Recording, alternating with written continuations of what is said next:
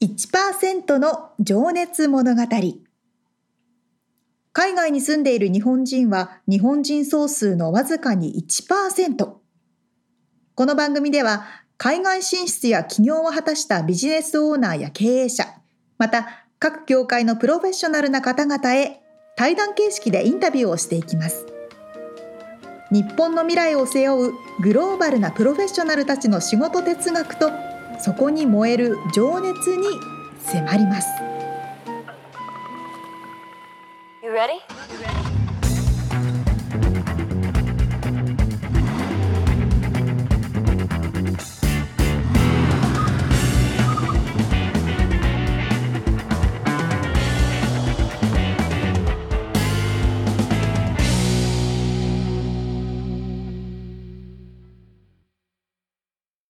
こんにちは。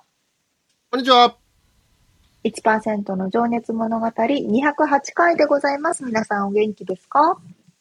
元気でしょうか？えー、208っていう、なんか偶数と奇数の好みある沙織ちゃん。あ私偶数派。な、俺も偶数。なんやろね、これ。え、偶数？まあそんな話じゃなくてですねあのねちょっと話してみたかったのは詐欺のメールがねこうこういうものがね、今ちょっと沙織ちゃんに見せてますけど最近増えたなみたいな。まあこれはね今見せてるのは086っていう 086.com はですねうちの会社のドメインが、えー、いついつ切れちゃいますよ。更新はいくらいくらですよ。クレジットカードで払ってね、みたいな。クレジットカードを書いて送ってね、みたいな手紙なんですけど。巧妙だなこういうのがね、やたら来る、来るっていうか増えて、まあ、というのが、僕のクライアントさんからね、もういろんなとこからね、これって払うべきでしょうか、みたいな質問が来てね。はいはいはい、はいいやそれ詐欺だからやめてあの払わないです破棄してくださいっていうのも何回も言ってるんですけどもう何、はいはいはい、ずっとこれなくならなくてね本当にあ、うん、あの悪どいというかうまいことやってるなというかね。払っちゃうよね。でもこういうの来たら焦焦ってっていうかよくわかんないと。そうそうそうそう。本当そういう紙のやつもあるしメールとかもね。うん、フィッシングのメールね。そうそう。で、これ、あれなのよ。だから期限がね、ぴったり合ってるから、騙されやすいっていう。もうそろそろ、もう更新ですよ、みたいな。まあ、あ合ってないのもあるのかな。うん、でも、こういうドメインのやつもあるしね、あと、あの、会社の DBA、会社の登記の、うんうん、あの、更新のやつとかもそういう詐欺があってさ、それも更新のタイミングでちゃんと来るから。ってことは、やっぱその情報がちゃんと漏れてるんだ。うん、そうなんですよね。だから、なんかそういうのはあの気をつけましょうというのを言っとこうかなと思ってちょっと話してみたんだけど。ほんとね。うん、あと宅配系ね。フェデックスとかから。あ、テキストメッセージ？うん、そう。すごい来る。来るね。俺もなんか最近シティバンクアラートみたいなやつとかね。怖っ。あなたの口座がなんかハックされてるよ的なやつで、うんうんうんうん、いや俺シティバンク持ってねえしとか。でそこにログインさせて多分なんか。そうね。うん。だから、解決法の一個としては、そういうメールが来ることってあるじゃないですか、ないですか、うんうん、本当に。うんうん、来ました。そしたら、そこのメールとは関係ないところで、自分の別のパソコンとかブラウザーから、そこの銀行とかのウェブサイトに自分で入る。そうだね。うん。うん。そうそうそう。それをしなければ本当に、あとこの手紙で来たとしても、その会社のえー、名前とかで調べるとちゃんとこのこれはスパムですとかって出てるからそうそうそう出てくる、それを調べることは大事ですよねいや本当に巧妙になっておりますねそうだこれまた治安が治安じゃないわこの景気が悪くなるとねこういうもの増えますからそう気をつけましょうっていう感じですかね。気をつけましょはいあ。なんかまともな話でしたね。う。いいですよ。ビジネスコンサルの河野さんのこのインタビューに関連してるし、なんかビジネス。そうですね。今月は日本そうです日本の話ばっかりでしたからね。そうそう。さあ、ということで、一人の方のインタビューを4回に分けてお届けしているこの1%の情熱物語ですが、はい。今回は日本にお住まいでビジネスコンサルタントをされていらっしゃる河野達夫さんのインタビューの最終回です。はい、今回はね、特別編ということでね、えー日本在住なんですけども、海外在住者を対象にコンサルティングビジネスをしていらっしゃるというね、河野さんのお話、まあ面白いんですけど、えー今回最終回ってことで、うーんとね、えーっとね、どんな話だったかね。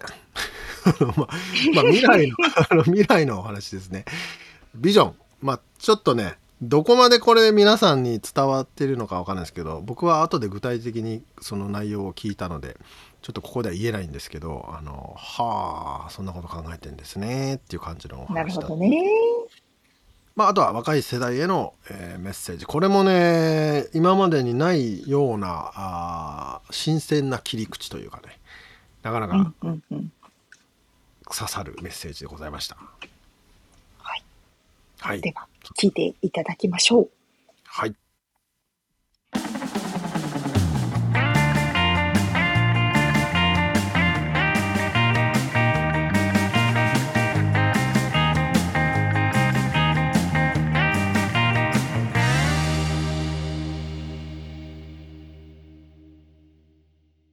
じゃあ最後のセクションで、えー未来を意識してこれか。OK。あ、わかりました。はい、あのーまずねそうそうあなたにとっての幸せって何ですか？もしくは成功とは何ですか？また難しい質問で。さっきと一緒ですね。幸せと成功は一緒で、やっぱ自由でいる状況だと僕は幸せだと思う気がしますね。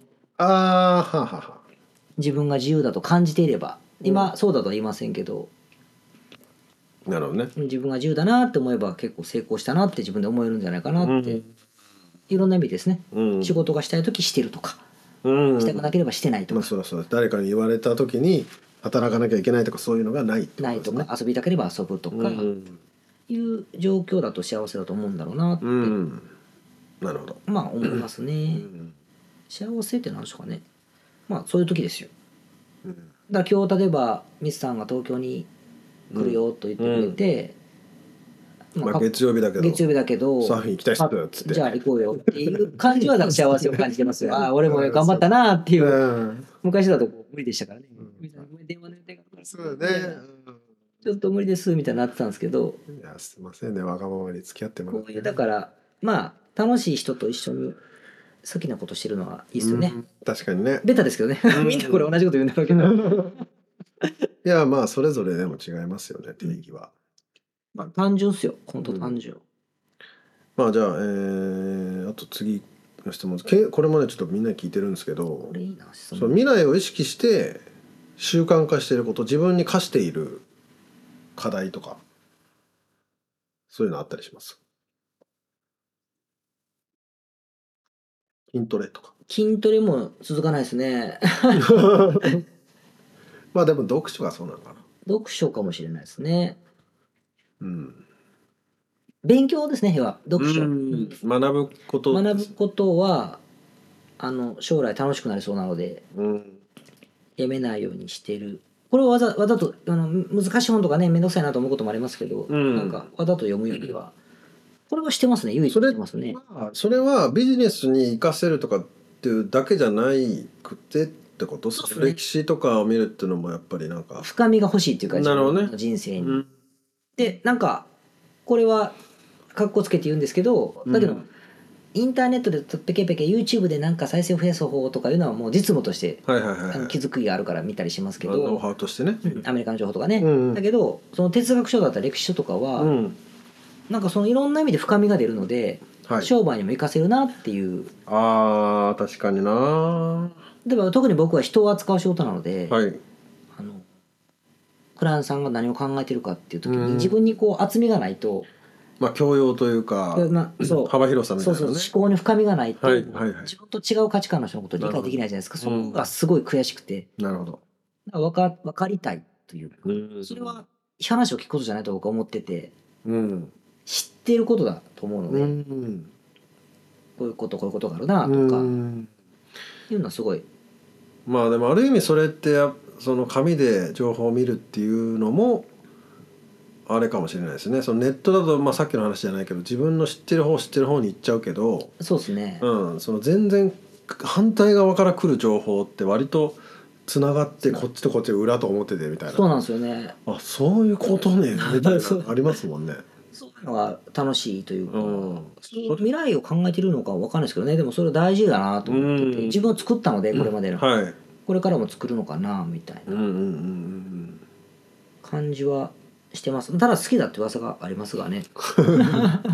趣味やんけみたいな話がありますけど、あとはね逆にね意識してないですよ。未来を意識するとあんま今が生きられないかなと思うようになったああそれはなかなか初めての答えだな。うんまあかっこつけてるんですけどね あの確かにそう思ってて、うんやっぱ成功のお化けっていう話があってねはい。例えば会社を売るぞとかうん。年商1000万みたいな、ん。まあアメリカとちっちゃいから、まあ、年収3000万みたいな、思うと3000万にいかない間は仮の姿になるじゃないですか、うん。そこまでは欲しがりません勝つまではみたいになるから、その欲しがりません勝つまでの2年間っていうのが結構うん。もったいない。宙に浮いちゃうっていうか、うんだからそれは良くないなと思って、自分がそうだったんでうん。あの起業したての頃とかいつかいつかこうなるまではみたいな。そうそうそうそのじゃあそれまでのまでお前仮の姿なのっていうのがあるから、うん。未来のために今をというのは例えばね面白い話があって、うん僕ら男性ですけど、うん。で全身脱毛が日本の男の人流行ってるの知ってます？いや知らない。アメリカでも流行ってるのかな？男の人が全部の毛を脱毛するって流行ってるんですよなんで？まず美容ねまあ綺麗に見える。綺麗に見えるってことと、あとケアをしたくないひげを生やす、うん脇とかもね全部、うんうん。まあ美しいということと、うん。あのテーマということと3つ目の理由に、うん。介護うん。される時にうん。あのお尻とかに毛が生えてると、うん。介護士の人とかがうん。下の世話が大変なんですって。ああな汚くて、るほどね。だからツルツルの方がおじいちゃんは世話しやすい。えということはお年配の方がでそうそうする。5060の人とかもやる。マジで、まあ4050の だから4050のやつらがその将来のことを言うわけですよ。って話があってね。はいはい。それを僕が友達にした時にうん流行ってるから俺もやっとこうかなと思うのよねってうん。やっと方がいいんかな？僕がな話をした時うに、ん。自分が老人になった時の準備なんか嫌だよって言って ああそうだなと思って。うん。みたいな話です。だから。まあだから心配しすぎてで今をあのおろそかにするのはもったいないよっていうことですよね。ことをすごく考えるなったっていう、うん。まあ起業の時は本当に反省があって、うん。自分がチビがいる時に、うん。やっぱり本当に今でも泣くとなりますけど、うん。本当子供娘の方ですけどね、うん。ちっちゃい時は本当見れなかったんで僕。そっか。見なかったのか一な緒にいた思い出があありますよ、うん。あるけどでもやっぱりももっとっとたくさんできたんだろうなってこと自分が起業してたから、毎日休みでもいいじゃないですか仕事もないしあの時にいや俺はもう頑張らなきゃみたいな大したことしてないのになと思って。金稼がなきゃと思ってたんそうそうですねそうそうそう。まあどっちがいいか分かりませんけど、うんまあ金は必要だけどね。まあその時間はもう取り戻せないですからね。そうそうそうそう、うん。あとダイエットとかもやっぱり食事のこととか健康にすごく精通してる人の人は理解してもらえないけど、うん。今日もお互いラーメン食べましたがそうですねあれ我慢するの嫌じゃないですか。例えば僕健康に気をつけて付き合ってないんですよ僕ラーメン、うんうんうん。うん僕ちょっと植物性はみたいな、動物性はとかっていうのだと、このこの思い出を一つ失う。という確か。になそうだな。そうですね。そう思って僕はもう食事制限もやめたんですよ、ああしてたんですね。してましたしてました、うん。体絞りたかったから。そっかそっか。これでも僕でもあんま考えたことなかった。生活習慣習慣にならないこと大事だけど、うん。大事ですよ大事だけどいやこの大事なこのアメリカからした兄ちゃんが ラーメン食いたいって言ってることに付き合えないのってこうどういう人生よっていうには そんな大事っていうそうねふうに思いになったっあていう。のさ鶏のささみしか食べないんでとか言われたら俺も引くけどねええってなっちゃうから。それはすごいかん、まあ、病気になったら僕のせいだし、しょうがないですけどね。まあ、その前普段ね、別にラーメン食ってるわけじゃないから。そういうのすごい考えるようになりましたね。そうよね、うん面白い。うん、そういうことで考えてねってオチなんですけど、そうですね。して考えじゃあてね。未来で、うん。じゃあちょっと次の質問、はい。えーこれもベタですが、まあ、これはリアルに僕もちょっと聞いてみたいですけどね河野さんの。うん直近の目標や挑戦したいこと、まあ、さっき挑戦っていうワードが、ね、今の若い子には、えーはら流行らないよって話をしてたんだけども。僕は若くないですから。まあ、あと将来的なビジョンですね。うん今後の。いい質問ですうね。ん番組にはふさわしくないんではカットでもいいんですけど。あ、いやいそういう話が聞きたいですね。僕はね結構ねその今改めて思うのは、うん。少しちらっと言いましたけど、うん。あの究極的なうん。自由になりたいなと思って。は本当の意味での。あ。は今コンサルティング事業も好きだし、はい。会社やってる自分も好きですし、うん。大して働いてませんからね、あ。さっき言ったみたいに、うん働いてますけどでもやっぱり、でもやっぱねばならないことはいくつかあって、はいはいはい果たさなくちゃいけない責任もあって、はい。はい。なんだけどそういうマストなことをなくしてみたいなと思ってなるほどね。いろんなことが好きにできるようなうん。まあ時間ですね要するにねうん。時間を100%自由にできる100%は言い過ぎですけど、うん。全部自分で選択できるっていう状況ではやっぱりまあないので、まあ家族のことを鑑みたり、うん見たりとかお客さんのことを周りのこ鑑みたりとねね。でいろんなことをバックアップすると それは自由になっていくと思っているので、はいはい家族ほったらかすそういう意味じゃなくてその自由になるためにはうん。何ができるかっていうふうにちょっと考え方が変わってきたというか、うん。できるんじゃないかなってもともとそう思って起用してますからねなるほどね。でも仕事が楽しくなったりとか、ん。もっと悪くないなという、うん仕事も悪くないなみたいな自覚するじゃないですか自分が、うん好きだな俺とみたいな、はい仕事意外と好きだなと思ってたけど、いうん。やそれは好きでやってるっていうふうに100%言えるかというとうん。やっぱこう稼がなきゃみたいな気持ちがゼロではないので、もちろんねうんこれをもうちょっとこう自由にもう一段落自由にできないかなうんみたいな、まあそれはイコール金稼ぐってことなんですか。もっと。お金稼ぐということですね広い意味では、うん狭い意味ではうん。組織化を完成させるとか、なるほどなるほど。その回ってエコシステムじゃないけど勝手に回ってくれるようにってことですね。うん。もしくはもっとあの冗談で言えば、はい。うん会社売却するうんうんコンサル事業は僕のライフワークですから売りませんけど、うん。あの今やってる事業がうん売却できたりすると、そうかそうか。まとまったエグジットになるので確かに確かに。そこでまあうん。なんでしょうねいわゆるあの生活を支えれれば。まあ投資してもいいかもしれないですね。うん。いやまあ仕事を辞められないと思いますけどその違う自分がいるのかなというか、なるほどね。まあ、。さっきのエグジットをリセットするっていうか、はい。じゃないな。区切りをつける。区切りをつけるっていうことをできれば自由度が少し上がるので、うん。確かに。そういうのはやってみたいなっていう。うん結局一周回ってなんかあれじゃないですか。有名な話漁師がはいはいはい。魚釣りしてたら魚釣りしててコンサルに誘わさあーれて事業化れるぞみたいな話ですよね。で会社株式売って自由になったら釣りしてたっていう、そうそうそうそう。時間ができてから釣りするっていうね。ってことかもしれませんよなるほどね。週3日4日コンサルティングしてるかもしれませんけどそっかもうしなくなったら恋しくなっちゃうかもしれそうそうないですね。そうそうでもやってないことは分からないのでわかんないね。うん確かに。まあ、金持ち父さん貧乏父さんを地で行ってみたいなという、あとはあれでしょうねその河野さんも多分地理的にもう自由になりたいんだろうと思うけどあっち行ったりこっち行ったり、そうですね。うん、何も気にしないで。旅をしたいなと、ね。まあそれは。でまあちょうど子供もね大きくなって成人したらうん。僕のそうですよね。手間はいらないでしょうから、んまあ、奥様がね行っといでって言ってくれればね。そうなった時のためにも、うん。やっぱり本当の自由っていうのは経験したことないなっていうへえかっこいいな。かっこよくない？ですよ別に。仕事人じゃないんですその考え方ね。遊びたいだけやんけみたいな感 なんか好きにやってみたい？うん、でもその自由って僕もね若い頃はこう軽々しく口にしておりましたが、うん。割と重いじゃないですか。重いですね。あのそれをまた改めてそうやって言えるっていうのはなんかかっこいいなと思います。えそうですかねいやもうその目標って言って言われて できないかもしれないけどありがとうございやっます。てみたいなっていう、そっか。まあ一生できなくてね死ぬかもしれませんけどね、うんそう目指すぐらいやろうみたいな死んだら自由になるかもしれない。そうですね ある意味。ある意味新しいだからなんかね責任を果たしたいけど人に対して役に立ちたいと思いますけど、うん。なんつうんですかねねいやーわかります。よ役に立ちたくて役に立つっていうのをこうなんかこう興奮するんじゃないかなみたいな、クライアントさんに対する態度も変わるかなみたいな、うんうんそうかそうか。うん。思ったりとか、うん。やっぱりうちの会社だったらもう少し続けていただこうよっていうふうに会社だと言いますしね、僕。うん。あの自分のあのクライアコンサルの子たちには、うん。こういうふうにしないと続けてくださらないよねって継続率を考えたりとか、うん。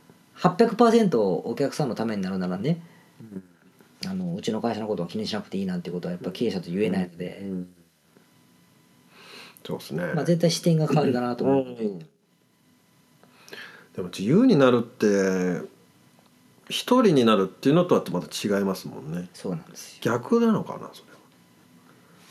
全員友達みたいになるのかな いやどういう世界なんだろう？あの自由ってあれでしょ？自分の好きなことを好きなようにできる状況だと僕は思ってるので、うん。でもそれって一人だとあのそれもしにくいというかそれよりもやっぱ友達が、僕もだって今回あれじゃないですか日本帰ってきてサーフィン行きてえなと思った時に河野さんが、ね、いてくれるから あのちょっとお願いしますって言えるわけで、だからその日本に帰ってくるよ予定が組めた。うん、で東京に来る用事も組めた、はい。俺にとって自由なんですよそれって、できた、はい。その時に躊躇なく声をかける人がいる、うんはで声をかけることを躊躇しなかったでしょ？いしない。で最初からそういう目的だからね。そういうそのそういう自由があるじゃないですか、はいはいはい。僕が結構なんかわかんないけど、うん。あの水田の会社にうん。年間10億払ってる客だったら、うん。ちょっと気遣いません、ああ確かにな。そうなんかですそうです。忙しくなるなると が自由じゃないってこと。ですそうそう調べてそうそうそうああそういうことね。これやったら大丈夫やろってことで そういうの自由なんですよ僕にとっては。確かにね。声かけたいからかけた。はいはいはい。ここは断られたらまあそういうもんやみたいなうん。僕もそうですね。行きたかったら行く。そうね。っていう「ミさん気付かないと俺自分の会社が」っつって 来てないですからね。別に今日。そうですね。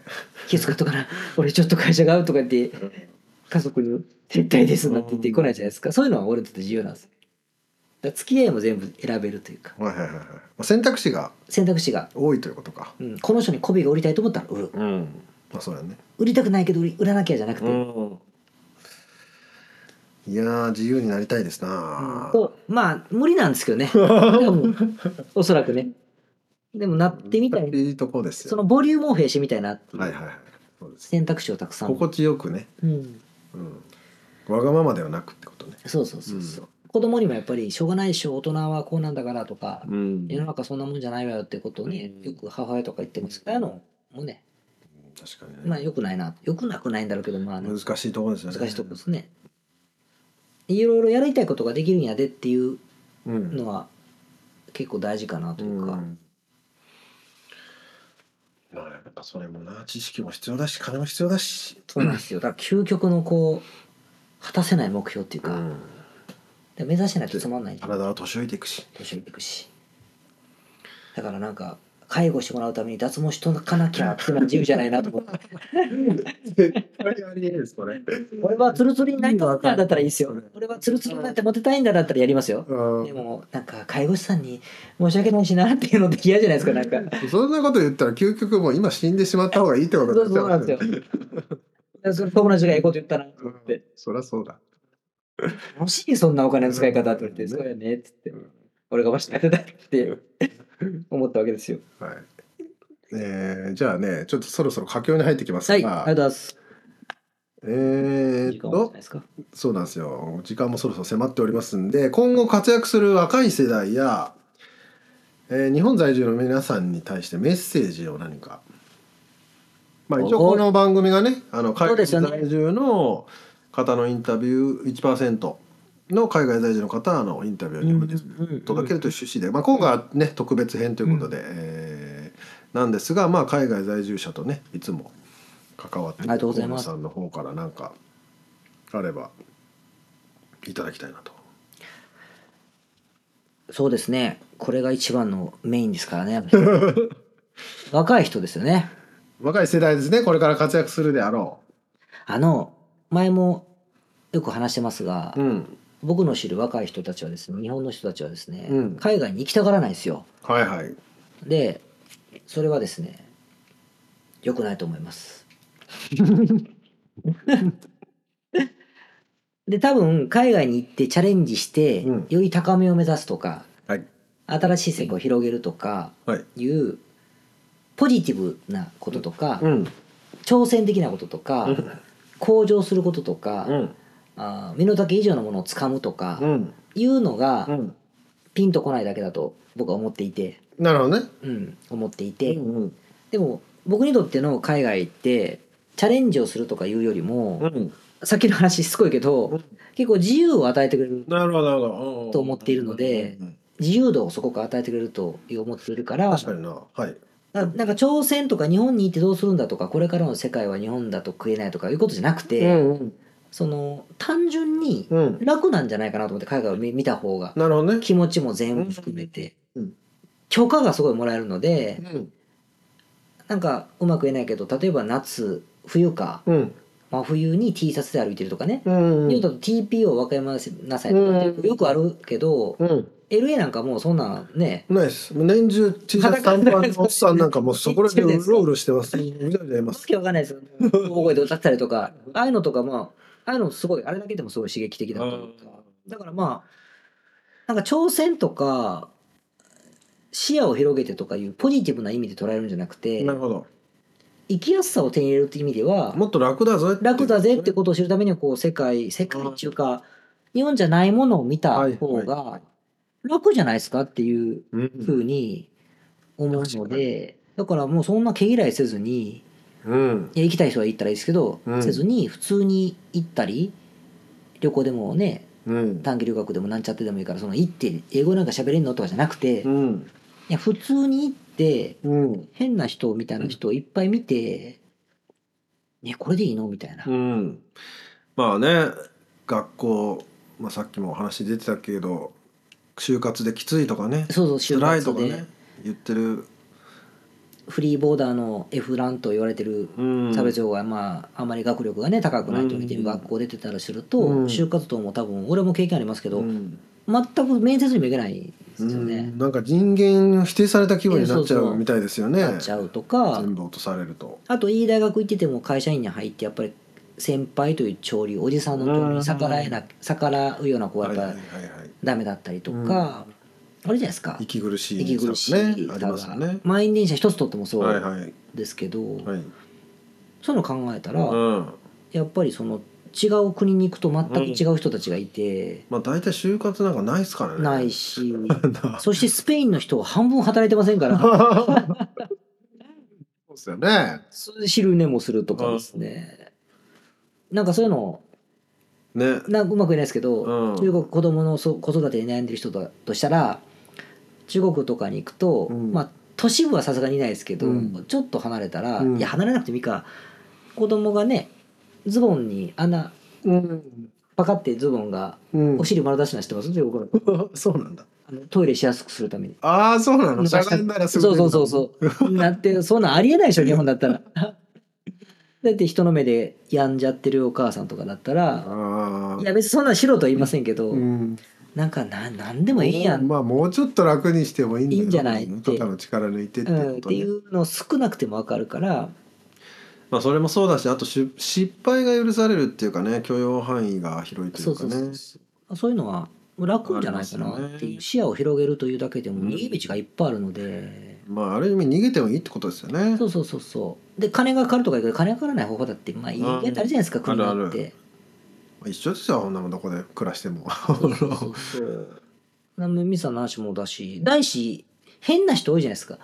はいはい1%は大体変な人じゃないですか。あ確かにね日本にとってはね、日本でうは。んはみ出した人っていうか、うんまあなんか日本は合わないんだよねって人が多いから、きっと気が合うんじゃないかなと。うん。確かにななるべくね、日本が居心地最高みたいな。うん。先輩後輩最高みたいな。うん。おじさん社会最高と思ってる人はもうそれ日本にあそれはもちろんそうだ。あの、やればいいんじゃないのと思いますけど。まあそれはそれで視野が狭くてつまんないなって感じしますけどね。うん。僕はかぶれたんでうん、皆さんに触れ合って。なるほど。そう思いますけどね。ね。だいぶ楽になりましたよ、僕も。あそうですか。子育てのこととかもやっぱり。うん。常識論じゃないので、そうですね。あと夫婦論とか。ああそこも自由ですね。夫婦のあり方もすごい自由だし。まあねまあ、まあ LGBTQ も踏まえ含まれて含め含めうん。子育ての概念だったりとか、うん。あとモザイクファミリーの問題だったりとか、うん。離婚再婚含めてですね。全部なんか、楽になりますよね、うんめっちゃ適当じゃない適当 まあ好きなのやってんじゃん。まあ自由です。自由ですよね。あ見てるとやっぱそうね。あのすごくあの分かりやすじいゃあなんかこんなメッセージは初めてかもしれないけど。あそうですか、うんとりあえず日本人の人の方が海外の人と喋った方がねうん。挑戦する人は勝手に挑戦するからいいと思まあ、確かにね。だからそんなにだから片地張って力んでまなくてもうん。なんなら逃げちゃっていいんだよいいんだぐらいのよみたいな。あのーあれじゃないですかなんかうん。進学の進学校の高校に行くと周り勉強ばっかできて泳ぎをばっかで受講するけど、フリースクールとか言うと変なやつばっかりじゃないですか、はいはい。ああいう感覚が持ってるんじゃないかなっていうか、なるほどね。ありがとうございますいえいえこんなことでよろしければ。じゃあもう本当の本最後で。これちょっとねあのリスナーさんからのリクエストもあってね思い出の曲とエピソードを皆さんに聞いてくださいっていうので。あみつさんっぽいな。もしあれば。あでも河野さんあんま音楽聴かないっつ音楽聴かないですよね。じゃあおすすめの本でもいいですよ。でもね僕尾崎豊好きですよ。あそうなんだ。尾崎今でもとあの魂が。曲歌いますか？曲歌わなくていいんだけど。あの何？曲名があればなんかどの曲とかないですか？曲名は全部好きですね。あそうですか。うん。セブンティーンズマップとかじゃないですかやっぱ、うんまあ代表的なのはね15の夜セブンまあ高校生の頃の卒業。卒業あのダンスホールとかね。そうですね。いいっすよね。でもあの大体好きです。あスクラップバレーとかね。ああなんかへえこう親を憂えた曲とか。ああはあは。あの愛だ恋だはあんまりあれでしたけど。あああそそうういうことね。いうのはまあ結構刺さりましたけどね、死んじゃいましたけど。うんはい。ノスタルジーですね。死んでもねまだ今でも伝説の男ですよね。伝説の男ですけど。おすすめの本は何でしょうね。考えてくれよかったな。うん、何でしょうね。いっぱいありますね。うん、最近刺さった。最近おもろかったなとかでもいいし最近おもろかったんですか、うん。最近おもろかったのは何だろう。あ今更ですけど、うん。今更ですけど、うん。ホポスホモホモ・サピエンス全史。ああ今更っすねは本面白かったです。あれずっと読んでなかったんですよ僕。当に虚構ですよね。ん？虚構の話ですよね。うん、まああれもまあまあ歴史本としては面白かったなと。難しいっすよねでもなんかあの長いですよ難しくなかねったですか、うん。話が長い。読むのが疲れた。読むのが疲れた。感じがけど面白かったですね。ですね。うん。そっかそっか。でもそれは思いました。でもなんかあれじゃないですか。好きな人か好きじゃない人かによってね。うん。違いますけど。うん。でもなんか深みをつけたい人はあの現象がいいんじゃないですかやっぱ。現象というか古典を読んだ方がいいんじゃないですか、ああはあはあはあ。なるほど。うん、といや思います。なんか今のでいいのかな。うん大丈夫なんかすいません。こんな感じでいいかな？なんか言い残したことなど。宣伝など。いやいいですよ。この度は 読んでいただきまして。あのすいません、うん、読んでいただきましてあのありがとうございます。僕もこうやってちゃんとインタビューとかしようかなって。もうね今日朝だから6時起きぐらいから。眠たいみたいな。サーフィンがっつり今日はね天気が良くてもう波も良くて、波も良かったですから。気持ちよくて最高にヘロこの心地よい疲れの中。お互いねこの今日の日でさえこう収録しようとするこの真面目さが あのご褒美を与えてくれたって俺は思いあそういうことかそういうですね。そう捉えると良いです。俺も今しませんもん。書いてた時とか。いや俺もぶっちゃけサーフィンの後はビール飲んで昼寝してますから これ今日の頑張ってますよ。今何時ですか今も6時っすようもうこんな時間までねおっさん二人がよく頑張ってますよね、うん。この真面目さがね後々聞いてくるからジャブで。今日はでもですね。でもこんなんなかなか質問されないからみんないいっすね、うん。自分を振り返るというか。ねそうみんなそう言ってくれるんでね。あと自分の格好つけ度合いも分かっていいし。うん。また後で聞いてくださいよ聞かないかもしれないけどいそうですよこっぱずかしいというかねや楽しかったさんじゃあ今度逆インタビューさせてください。あぜひお願いします。じゃみんな喜ぶと思います。そんな感じで、はい。えー今日はコンテンツラボ代表取締役、えーそしてオーダーカンパニー社役員でいらっしゃる河野達夫さんにお話を伺いました。河野さんありがとうございました。ありがとうございました。皆さんありがとうございます。聞いてくださってありがとうございます。じゃあね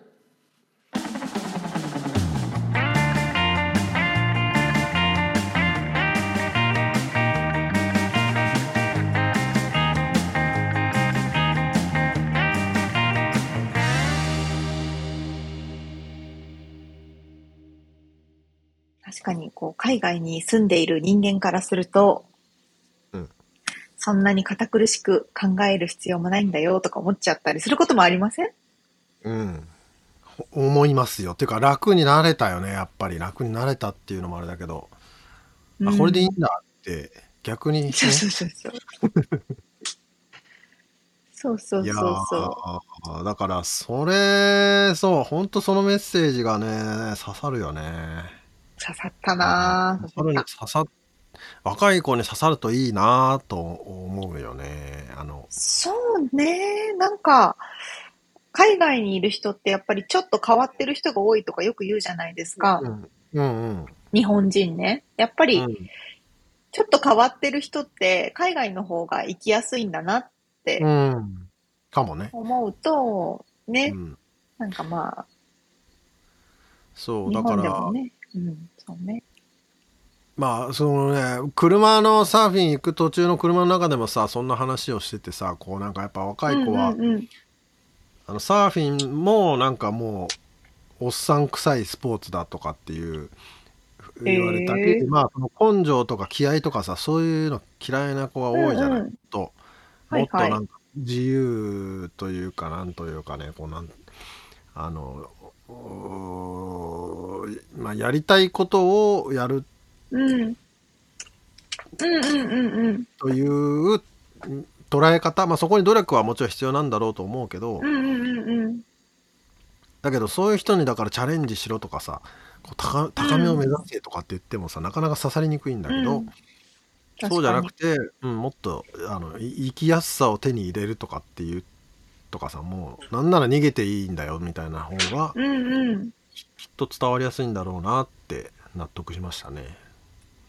そうですね。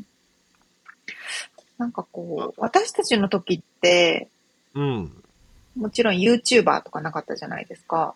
うんでも今ってみんな YouTuber を見て育ってきてて、うんで、結構 YouTuber の人って自分のリアルな生活を表に出してるから、うんそれこそどうやってお金を稼ぐかとか、どれだけお金なくて苦労してるかとかっていうことも、うんなんか、今の若い子って私たちの時よりもリアルを知ってるのかなと思うんですよね。あー確かになそうだねうん。絶対知識量も多いし大人だよねそうね、そうそう。うんあ、そうそうそう。そういう意味では、なんか、いろんなことにリアリスティックだし、より、なんだろう、が、頑張り屋さんの人が多いような気はしますけどね。まあだからそこに頑張っているという認識がないあともしくは言葉が違うそうかも、そうかかも。うん、言葉が違うのかも。そうね、そうそうそう。んうん。だからそれはすごいねああそういうことだなと思って。まあ何と言えばいいのか分かんないけどねう。うんうんうんうん。でも絶対に努力とかしてるしねあのしてる。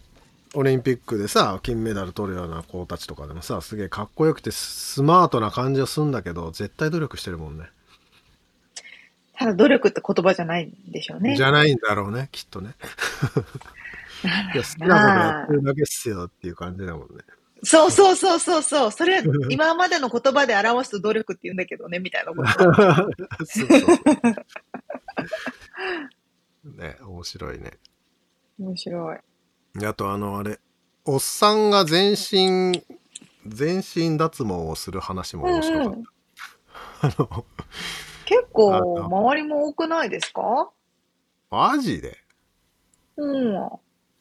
嘘初めて聞いた日本にいた時、いたいた。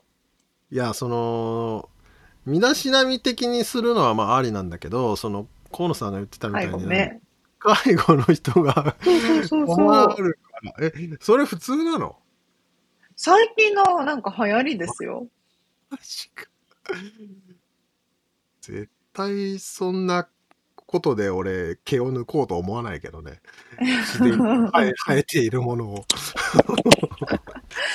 それこそあのね、日本の人に気を使うみたいなところ。があるから。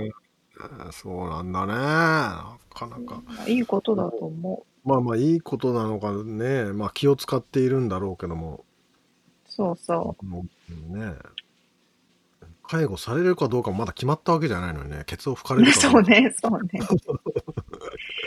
でも、わかんない。アメリカって、みんな男性なん、アメリカというか、まあ、ヨーロッパとかわかんないけど、うん結構一般的にね。うんうんうん、男性ないんじゃないですかうんね。まあそこは分からんでもないだからその身だしなみ的にそれをするならばあのそれはありだと思うんですけどうんうん。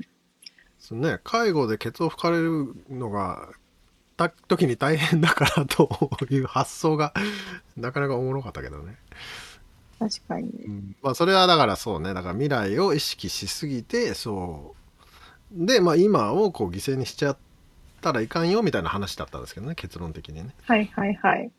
まあ、そうケツの話になっちゃったけど。まあ、しかしさ、この、カンペなしっていうかさ、うん。まあまあ、ぶっちゃけると、今までインタビューさせてもらっててさ、結構皆さん、あの、うん。答えを用意してる方もいらっしゃるわけですよ。ある程度質問をね、投げてるから。こんな感じの話しますから、つって。まあ、だけど、うん河野さん、もうほぼ全くなしで、さすがですわ。しかも朝お互い6時起きとかでさ、くまあ、河野さんに運転してもらって2時間ぐらいかけてサーフィンしに行って、まあうんヘトヘトで、あの帰ってきてまた車運転してほんでラーメン食ってまあ眠いわけですよ、うんうん。その中のインタビューでこんだけ頭回るってすげえなと 改めて思いましたねそうなんだか、それだけ常に頭の中が整理されていて、何を自分が必要として、何を自分がしなきゃいけないかとかが全部パッパって出るようになってんですよ。そうマジでねこうスムーズによく喋り方とかもねなんか上手だなぁと聞きやすい。うん、あプロだなぁと思いましたね改めて。プロ。その通りです。うん。面白かったっす。面白かったっすね。ね。いやー、河野さんのポッドキャストが聞きたくなりましたね。そうね。うんこれをまたこれ皆さんリンク貼っときますのでね。あのまあ YouTube はあやあるしポッドキャストももう600回もやっていてこれこれをまた最初から聞くのはね。知らんの技ですすが、ごいなまあ河野さんのね、えーまあ割とかんなんつうのこう気軽に聞ける、えーまあ、そのビジネスアドバイスみたいなのお話と、うんうんまあ、あと河野さんの日常話みたいなのもねちょろっとあったりして、こう聞きすぎるとファンになってしまうので気をつけてください。戻れなくなるよ。こそんな感いや、面じですかね。白かった。ありがとうございました。あの貴重な時間をいただいて。りすごいね、日本からのという方で、うん。スペシャルバージョン楽しかったです。はい。ありがとうございました。ありがとうございました。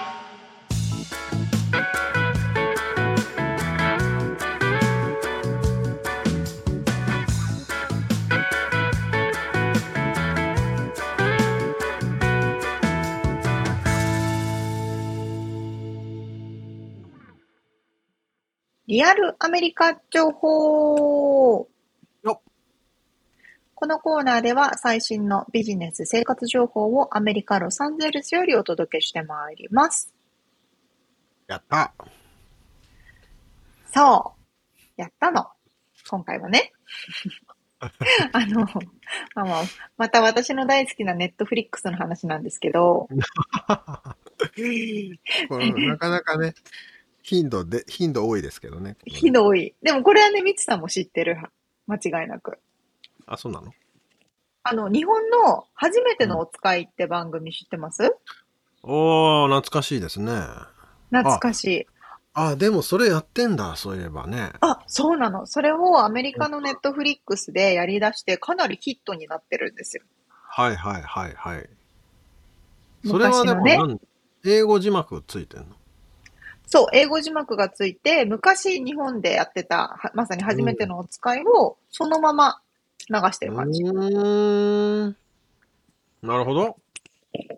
で、な、タイトルは、オールドイナフって言って、うんうん十分大人だよって意味うーん。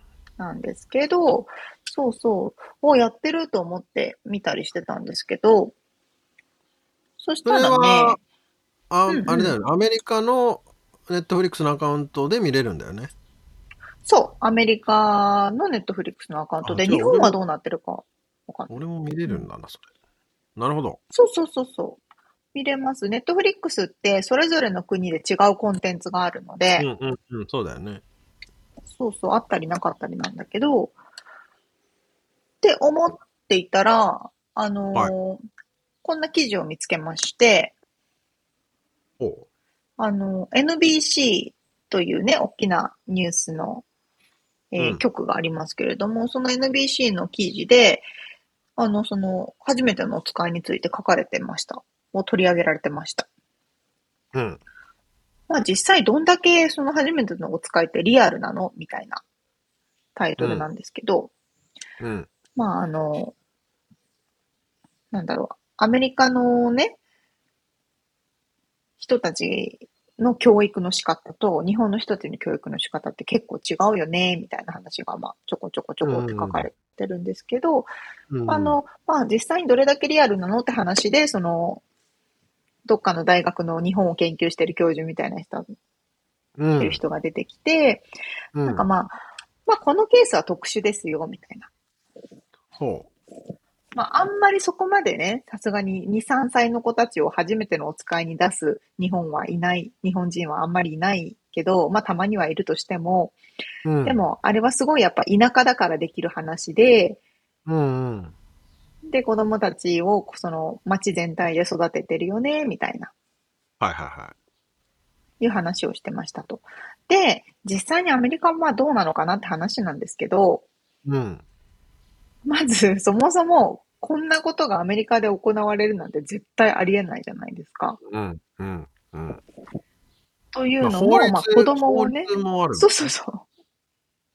まさに、法律でね、ちっちゃい子供をうん一人にさせたらいけないと。うんうん。もうそうしたら親は犯罪者になっちゃうからね。うんうんうん。みたいなところがあるけれども、やっぱそこの背景には、その安全な社会っていうのが隠れていて、はい。日本は子供たちを一人にしても十分安全でいられるからうん。っていうのが一個あるよね、みたいな。話とか。うん。そうそうそうそう。あとは、えっと、子供たちを自立させるみたいなところがこの初めてのお使いの意図ではあるじゃないですか。うんうんうんうん。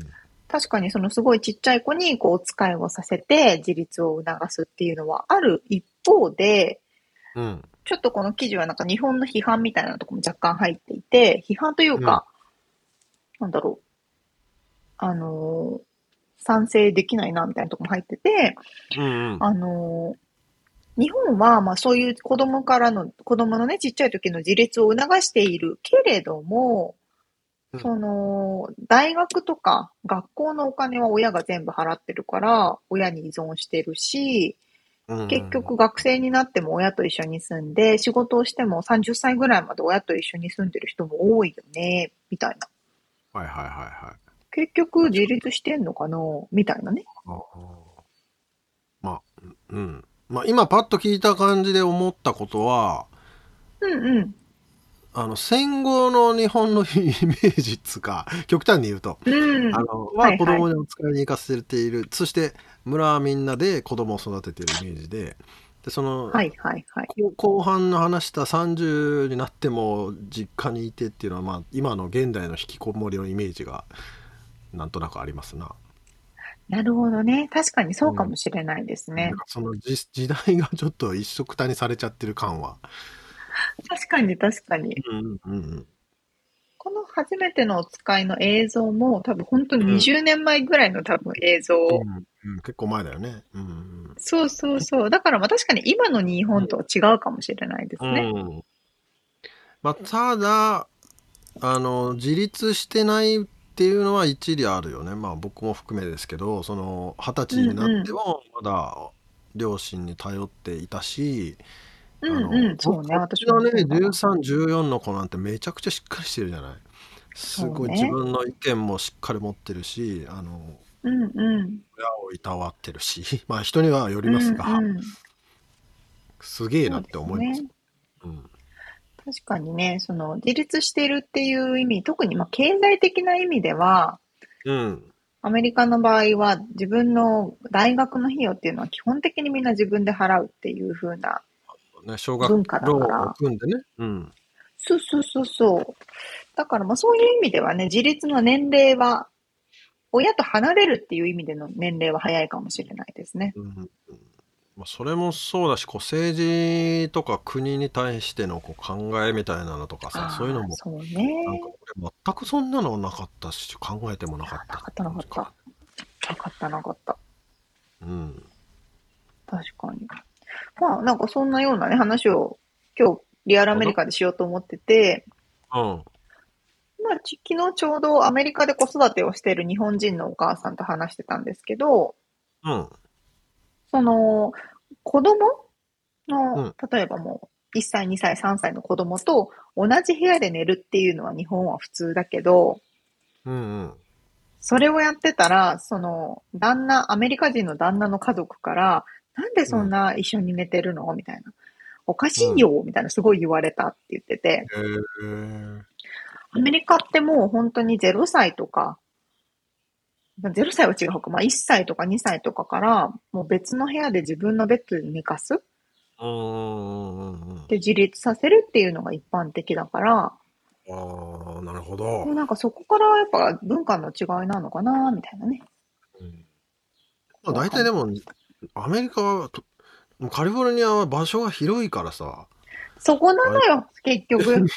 日本って部屋そんなねえしみたいなのもあるよねないのよ、そうなのよ。ほんとその通りなのよ。一概にだからそこはあれかもしれないけどねまあでもそうそう。確かにでもそのうん喋れるようになった時点でもう自立させるっていうのはあるかもなでもそうそうそう、確かにね。まあだからそれぞれの国で、なんか子供の育ち方も違うなぁなんて、これを見て思いました。うーんというようなお話です。なかなかすごいなと思うだろうねこでも子供を一人で行かせて そうそう。泣いちゃう子とかもいたいいるいたいると思うんだけどいるいる。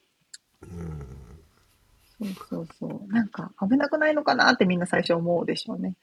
うんでもたまにいるよね日本帰るとやっぱり一人でちっちゃい子が電車乗ってたりさうんうんもうちょっと大丈夫かなとも思っちゃうけどうん。うん。そうそう。全な国だよね本当にや、本当にそこは守っていきたいところですよね。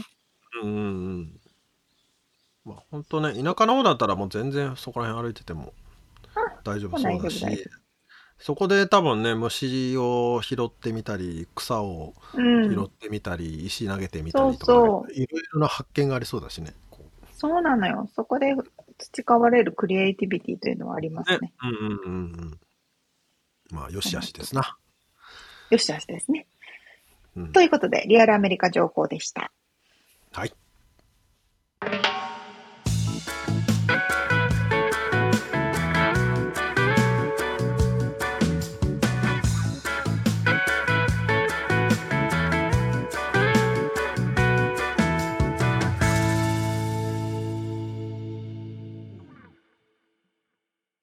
締めのコーナーです。質問。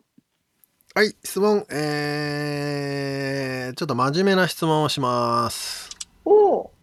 最近うん。努力努力の成果を感じる時ってありましたか？ありますか？ちょっとねねさっきまでさっきまでだったっけ？あのその努力とか根性とかじゃねえって言ってたんだけど 矢先に努力の成果まあ努力うんまあというのが僕の方から言うとうんうん。まあなんかねそれはもう単純に分かりやすく、まあ、仕事とかじゃな仕事とかは置いといてあのいい波に乗れた時とかがそうなんですけど、うん。でまあ、それに関連してこの間あのちょっと嬉しかったことがあったのでそれを話したいのでこの質問を投げちゃってるんですがあ、ぜひぜひ。あの日本で、えーえースーパー銭湯の話しましたけどうんまあその指圧マッサージがあってですねほそれを受け受けてきたわけですよ。まあ、移動が多かったので結構体が痛くてでその時の、えーマッサージ師さんが、まあ、たまに言われるんだけどねそのいい筋肉してますねっていう感じう。で。言われることがあってこの後ろのなん広背筋だっけななんとか筋とかへえ。この筋肉すすごいっすねみたいなそんなプロに言われたらめっちゃ嬉しいじゃないですか。なんかスポーツやってんですかみたいな話になるまあそれは普通になるんだけどうんうん。で、まあサーフィンやってますよっていううんだけどまあそのふくらはぎとか、あうんあの一応その筋トレをしているからうんうんうん。ちゃんとここに筋肉ついてるんだ分かってくれるんだねっていうのが嬉しかったつう話です。なのでそりゃ嬉しいですよ。筋トレをしてきてよかったなという話なんですけど無理やり、えー質問を投げてみたと。ま あそういうので言ったら、はい。あの、私はスペイン語を勉強しているんですけれども、おうおうおうおうおうおうよくあの、近所のメキシカンスーパーマーケットに行きますと。おうおうおうで、肉を1キロ買いたいという時に、まずこうねお、整理券を取るわけですよ。整理券があるの、そう、整理券があって、整理券、人がいっぱいいるから、整理券を取って、そこに書いてある番号を呼ばれるのを待って、行くわけですよ。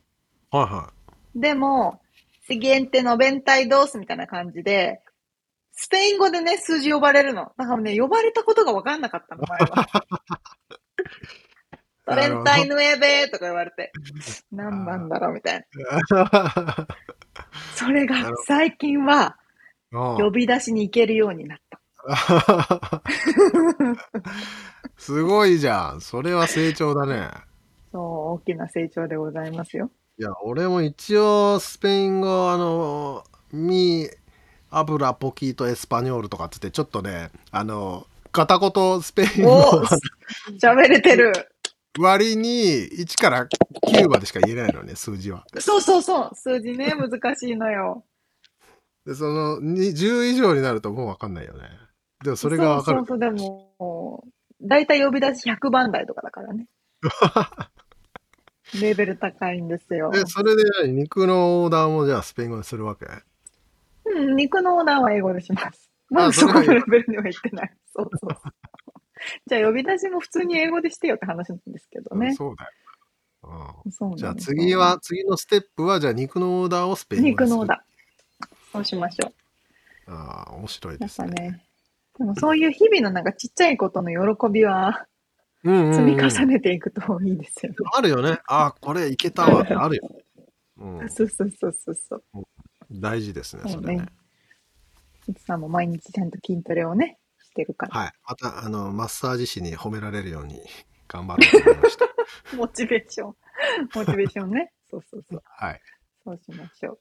ということで、えー今回お届けしましたインタビューの内容と、リアルアメリカ情報のインフォメーションはブログに掲載しております。podcast.086.com、podcast.086.com、または1%の情熱物語で検索してみてください。はい、えーそして番組が少しでも面白いなと思っていただけたら、ぜひフォローをお願いします。お便り、レビューもお待ちしてます。そして、パトロンさんからのご支援も引き続きお願いいたします。詳細はウェブサイトを見てください。はい。ということで、今回も聞いてくださってありがとうございました。ありがとうございます。また来週お会いしましょう。じゃあね